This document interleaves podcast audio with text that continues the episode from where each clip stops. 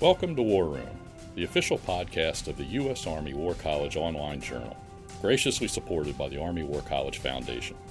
Please join the conversation at warroom.armywarcollege.edu. We hope you enjoy the program. Hello, and welcome to A Better Peace, the War Room podcast. Thanks for joining us today. I'm Jacqueline Whitt, professor of strategy at the U.S. Army War College and the editor for A Better Peace. So, military organizations are often caught between past and present uh, and the future. On one hand, the military has to prepare for an unknown future, but in order to do that, they often look toward the past. And at the same time, military organizations are constantly learning and adapting. That is, militaries are fundamentally concerned with the production and transfer of knowledge. And so, if someone comes up with a good idea, how do military organizations work to promulgate the idea and to ensure its adoption? Uh, the challenges of becoming a learning organization are significant but worthwhile to think about. So, on today's episode, we're going to take a closer look at a historical case of military learning, and that is the development of the light infantry in 18th century Britain. And I've asked Dr. Huw Davies to come and join me in the studio. He was a historian and a faculty member at the Defense Studies program in King's College, London. He specializes in the military history of the 18th and 19th centuries. So, Huw, welcome to War Room. Uh, thanks, Jackie. So great to be here. Really, really grateful for thinking of me to invite me to this. All right, so I your research specialization is pretty far away from from my own. Um, so can you give us a primer for the 18th century uh, in Britain? What are the important uh, tactical, operational, and strategic problems sort of facing the military, and how are they addressing these challenges that they have? So, in terms of British military history, we've got the uh, Marlborough campaigns that come to a conclusion in 1714. And this is a moment of uh, strategic victory for the British, and 30 years of peace pretty much follow on from that. During that time, the British Army oh, this is massive generalization, but in broad terms, it's okay. It's a podcast. the uh, the British Army sort of rests on its laurels and begins to stagnate. I think like is, everything's fine. Yeah, and this is not an uncommon problem for militaries who, exper- who have experienced strategic victory. You know, they're the masters of war. They don't mm-hmm. need to learn anymore. Yeah, it's the losers who are often innovating yeah, and thinking it, about exactly. you know, innovation is bred by uh, a combination of fear, humi- uh, humiliation, and, and, and defeat and those those things prompt militaries to respond, and victory prompts the opposite. So, for the thir- in this thirty-year period of peace, the British Army is is is is, is stagnating. Um, and in 1740, well, the 1740s, a new war breaks out with with France, the War of Austrian Succession, and um, Britain initially performs quite well, but in 1745 suffers a really quite surprising um, defeat at the hands of Marshal Maurice de Saxe. Um, and uh, it's, it's an unexpected defeat. Initially, it looks like the battle's going very well, and but it emerges quite quickly that um, the, the British are, are facing quite significant problems. Shortly after that, in September 1745, um, uh, the British Army suffers another terrible defeat at Preston Prestonpans, this time at the hands of the of the Scottish rebels, the Jacobites in the in the Jacobite rebellion of 1745-6, and uh, that sends another huge um, uh, shockwave through through the British Army. And then ten years later, another catastrophic defeat at the Monongahela uh, in the Ohio Valley. Um, uh, which again, damn America. well, actually, the French, the French and the Indians, um, that then uh, again signals that the British Army hasn't been learning from um, the the defeats that it experienced in the 1740s, and it needs to really start thinking new and innovative ways of responding to the to these problems. Um, and so a combination of all of those circumstances over the course of the next 20 years or so prompt the British Army to start looking at continental military theorists. So prior to 1745, they're all looking at military history, their own military mm-hmm. history, uh, Marlborough's campaigns, but also the greats. They're comparing themselves to Caesar and uh, as and, one does. Yes, yeah, so you know that that's the sort of reading material of the British Army. Ira Gruber did a really great uh, book called Books in the British Army, which analyzes all of that uh, reading material he sort of traces it to the 1745-55 period that sort of switches it from looking at their own glory to the glory of others. So uh, they start reading books, the the theories by Fred, Frederick the Great, Maurice de Saxe, a guy called Henry Lloyd, uh, who is a, um, a, a British theorist, but he never serves in the British Army, um, and uh, uh and various others, and all of this starts a a, a process of thinking about how uh, the the British should respond to these to these problems. Um, and one of the sort of main innovations is the development of light infantry, uh, which is really a response to the problem in, problems in America. The Monongahela had been a, a, a, a huge surprise defeat of a, couple of redcoat regiments. Uh, uh, nearly 2,000 strong, supported by provincial um, uh, uh, American forces, one of whom is George, you know, is, is George Washington, and they are defeated by 700 or so French and Indian warriors who are um, using the local terrain, the trees to cover, um, hiding. They're not operating in the in the traditional tactics mm-hmm. that the redcoats are. So they're drawn up in line and column and the French and Indians are responding much more innovatively using the terrain around them. Now, there's been a lot of uh, research and stuff. Uh, produced David Preston, for example, has produced a brilliant book on uh, on, on, the defeat at the Monongahela, which debunks a lot of the myths around that. But the perception, and it's really the perception that matters here. It's not reality is less important than yeah, what the, people the story, think is The happened. story that they tell about yeah. what happened. Yeah, the narrative, and this prompts the British to start thinking about maybe we should start looking at light infantry as a means of responding to that. So uh, you start to see the development of, um, or, or, the use of local forces, Rangers, for example, and um, and also uh, uh, the creation of dedicated light infantry units in the British Army during the French and in- Indian War. Um, these ideas then get sent home there's a bit of skepticism about about whether or not light infantry is really useful in the European context because you know there's not that many forests that people fight in in, in Europe. Mm-hmm. Um, so uh, how how do these ideas translate? And this then uh, combined with ideas coming from the subcontinent from from India, uh, which again provides a different context. All of this starts to uh, uh, create a, a real, really vibrant way of thinking about how uh, the British Army should, should respond. Uh, and it's important to put that in context. It's a vibrant but contained okay. um, uh, uh, uh, um, set of ideas because there are people in the British Army who are very keen on innovation and and and reform and you know having new ideas. Um, and then there are those who are not, who are very conservative and want to, you know, that you know we should be uh, having a two deep line right. with you know a, a, a maneuvering column and, and European tactics are the are the way forward the and way light forward. infantry is not. So this seems like a common sort of story when we think about a new idea and the like you said the production of knowledge and the sort of dissemination of it that you can fall maybe into into two camps right the the innovators the people who are seeing a, a need to change and need to do something different and a more conservative element which isn't isn't operating with malign intent. They're not trying to to stifle mm. um, effective reform, yeah. reform or, or, what's going to be militarily effective. But there's a competition between ideas about what needs to happen, um, and these seem directly related to ideas about what you think the future of warfare is going going to look like mm-hmm. and where you're going to be fighting and against whom mm-hmm. and and how so how does that how does that competition of ideas play out in this in this case? So over the course of the last half of the 18th century, you start to see the gradual um, uh, employment of uh, companies of light infantry in each regiment, and then the formation of light uh, light infantry regiments so on their starts own. sort of small, and uh, then yeah, and, and gets larger. Um, and this is prompted by the rise to the top of the ranks of um, uh, uh those who have experience in fighting in America. Um, and uh, uh, so people like Sir John Moore, who has, you know, very early in his career spends time in, in North America, but also in the West Indies, um, and, and sees how light infantry can be employed in um, in a variety of contexts, not just in the way in which it had been employed in North America.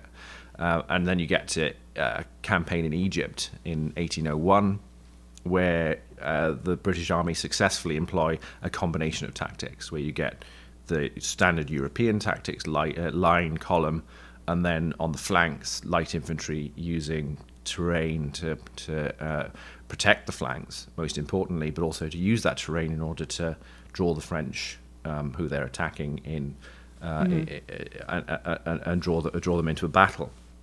And this works fantastically effective. It's effectively a mixed order approach. Um, and uh, it, you know it's a, a, sort of textbook use of those of those tactics. Um, and uh, the, the, interesting thing about the Egyptian campaign, from the perspective of somebody who wants to look at how knowledge is disseminated and transmitted, where there is no formal knowledge dissemination capacity, you know, there's no lessons learned process in the mm-hmm. British Army of the 18th century. There's no, there's not even really a formal educational establishment um, until 1799, for that matter. Uh, and uh, the, the, Egyptian campaign is really fascinating because uh, it comes at the end of an 18 month long deployment to the Mediterranean, where the British this army of uh, 30 to 40,000 troops have been floating around in the Mediter- uh, Mediterranean looking for targets of opportunity. Um, and what do soldiers do when they're cooped up on on on on ships, on on tra- uh, troop ships, or on uh, you know maybe they're stationed in Gibraltar or Minorca or Malta what are they going to talk about? So they're going to talk about their pre- past experiences. Tell war um, stories, right? Yeah, exactly. And so you've got this informal uh, uh, sort of learning network starts to develop.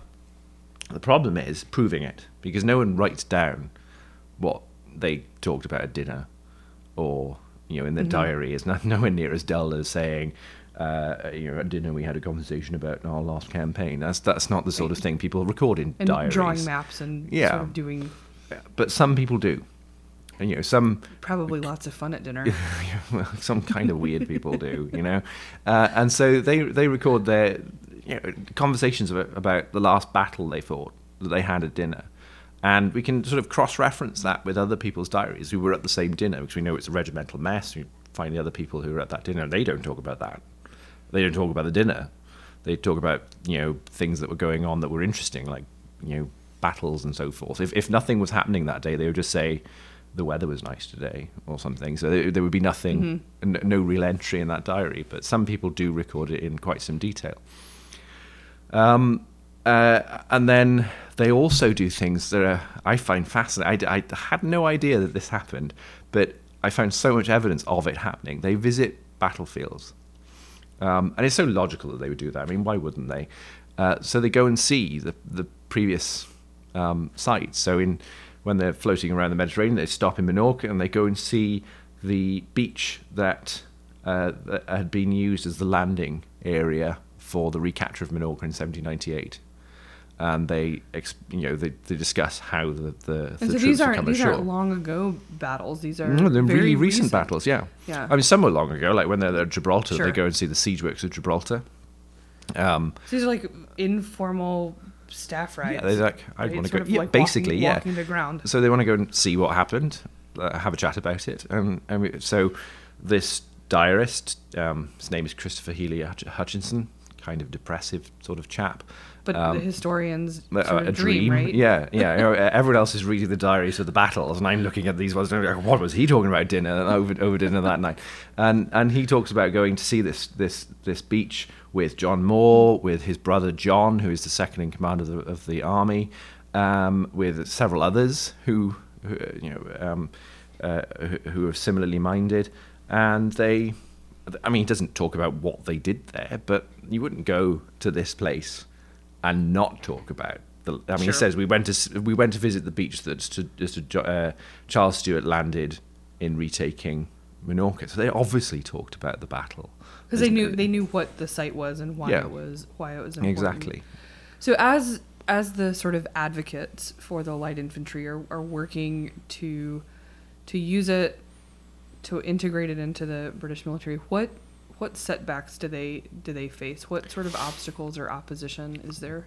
Well, the principal opposition, and I I don't want to sort of it would be harsh to say it's like severe opposition. But so uh, the European school, if you will, of military thinking, um, influenced by Frederick the Great and their experiences um, in the Seven Years' War, um, the War of Austrian uh, uh, Succession. All of that indicates that reg- you know really sig- uh, strict discipline, um, uh, ensuring that you know soldiers know to maintain line, to uh, how to form line and into column, how to form square from line and from column.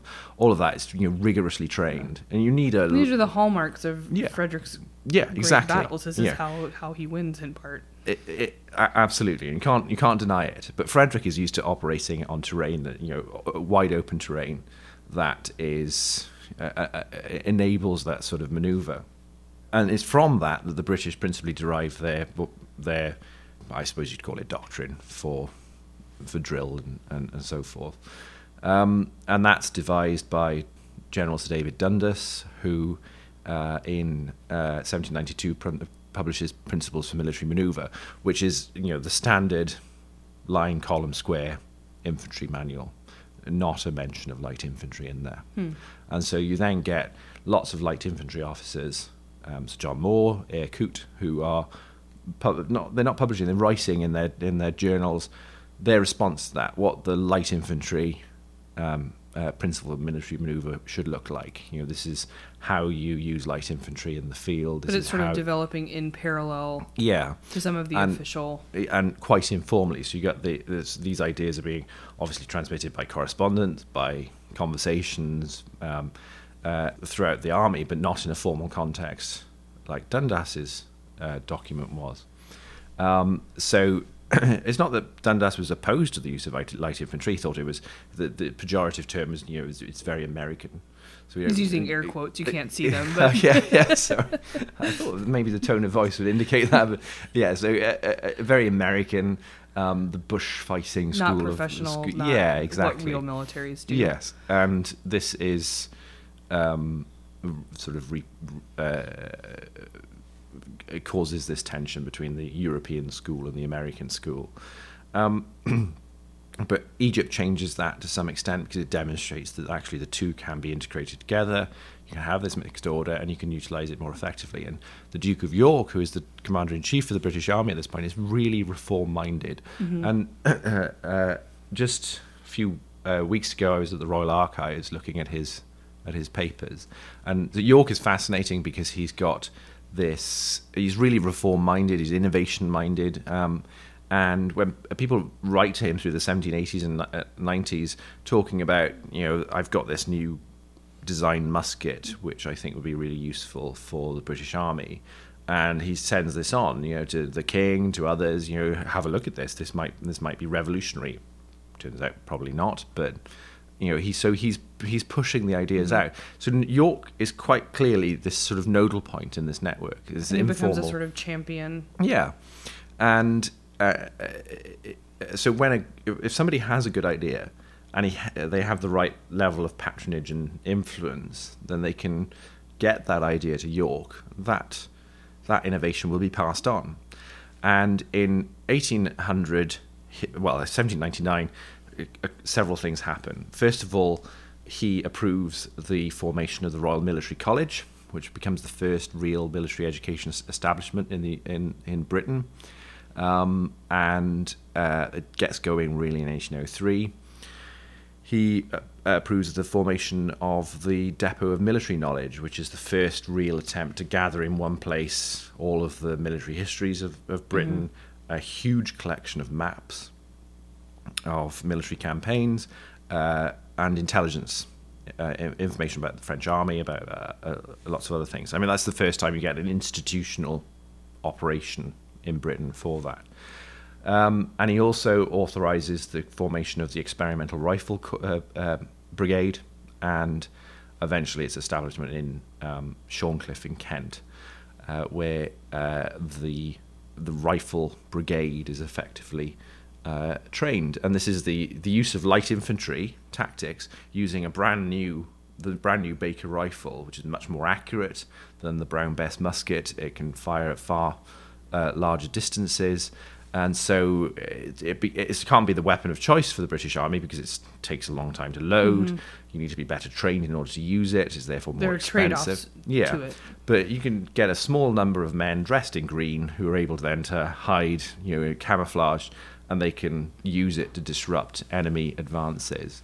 Uh, and so he, he, those three things are, are instituted by York, and that then allows these innovations to become much more um, uh, sure-footed within within the army. There's still resistance, but over, over, the course of the next eight years, you get the formation of the Light Division, which is used by the Duke of Wellington in, in the Peninsula to great effect.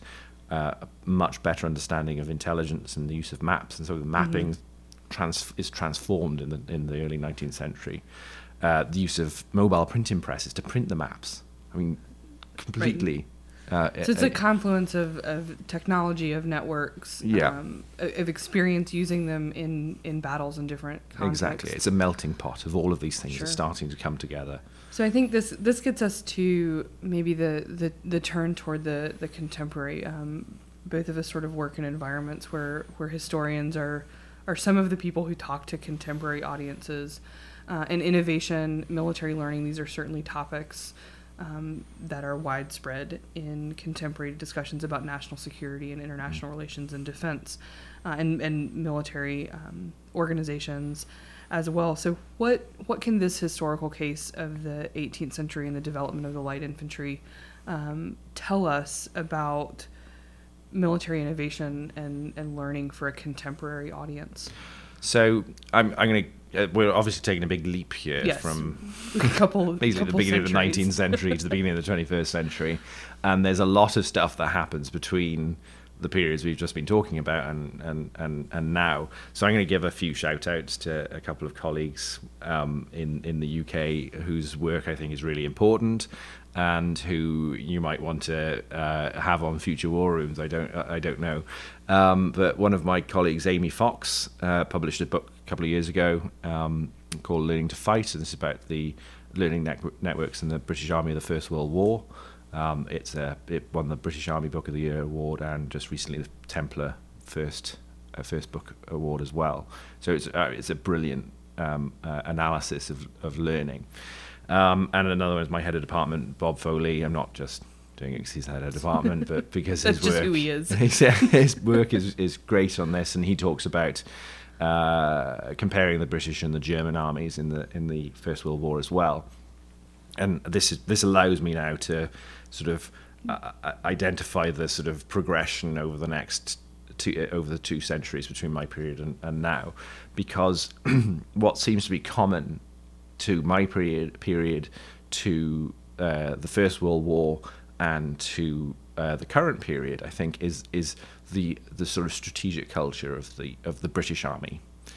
Um, and what is I think really important is understanding the the nature of that culture, because um, the British Army is a unique sort of organization. The, the inf- informal nature of these learning networks, whether they're in the 18th century, the, the early 20th century, or now, is really what makes the British Army function in this way. It's not really set up for formal lessons learned. The British Army now and I hope I'm forgiven for saying this, is really terrible at, le- at, learning lessons. You know, so much so they've changed it from lessons learned to lessons identified, because they haven't left, you know, really learned the lessons. So that, uh, that it's great that they've identified the lessons. British.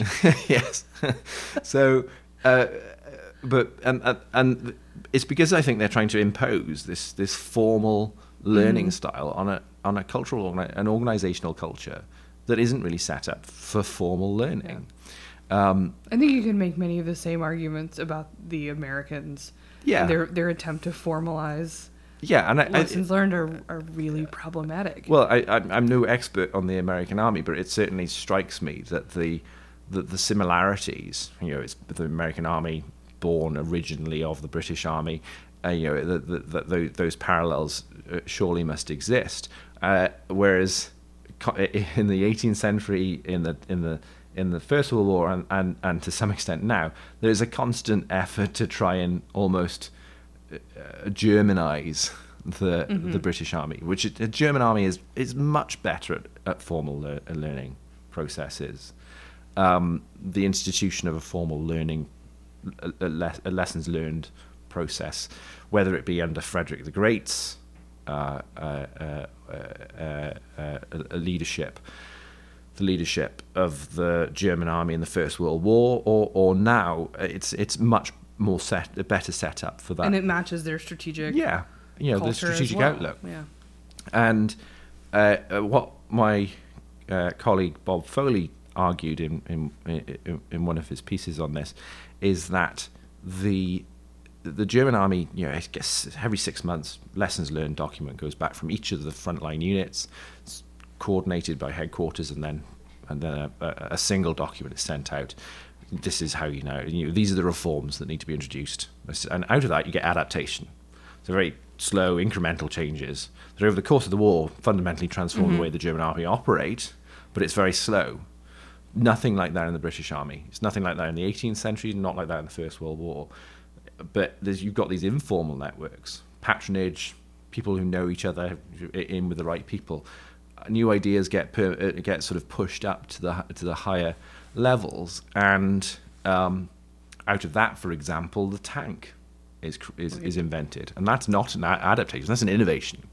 I mean, they're not very good at using it, but but they've The innovated. comes over comes over time as they figure out how to use them. Well, they then adapt to using it, but the the the the, the tank itself is an innovation, and uh, uh, uh, but you would never get the tank invented by the German army because it's it, it's too much of an innovation. You know, they're more uh, set up for for adaptation. I find I find that fascinating. I think that's true today as well. Where there is much more prospect for innovation if the correct sort of parameters for what is required to create innovation are understood. Um, and this comes back to someone I mentioned quite early on in, the, in, in, in our conversation, a, a chap called Henry Lloyd, Maurice de Saxe, and uh, uh, those those writers who argue that um, we must understand national character in order to understand how an army functions, and uh, it's much better to understand the soldier as they are than trying to make them what you would like them to be. Uh, you, uh, so they're talking about the, the character of the individual, and what Lloyd is talking about it's much better to take uh, the British soldier for what it is than trying to make them into a Prussian soldier. And I think that's true then, is true in the First World War, is true now. that you can work to create space, to create the networks, to Yeah. create the So- innovation environments. Ex- um, exactly. And understand incubate. understanding how your army as an organization works, your army as a collection of individuals work uh, together, and that that will then prompt the the, the, the sort of uh, innovation and learning that you, that you need to happen, rather than trying to force it to do so in a certain way. So there's a compelling argument for our listeners about understanding um, sort of deep societal culture, national culture, strategic culture, martial culture, all of those things um, as a way to understand learning and knowledge within militaries and to understand innovation in particular. So Huw, thanks so much for coming and talking to us uh, about the 18th century, but helping us think about the My pleasure. 21st. Uh, and it's been a pleasure to have you on War Room. I Room. really enjoyed it. Thank you. If you've enjoyed this podcast and want to hear even more great content, subscribe to A Better Peace, the War Room Podcast, at iTunes, Google Play, or your favorite subscription service. And that concludes our program. Thank you for listening. The views expressed in this podcast reflect those of the speakers and do not necessarily reflect the views, policies, or positions of the U.S. Army or the Department of Defense. Let us know what you think. Provide us your feedback, comments, or suggestions through our webpage at warroom.armywarcollege.edu. And have a great day.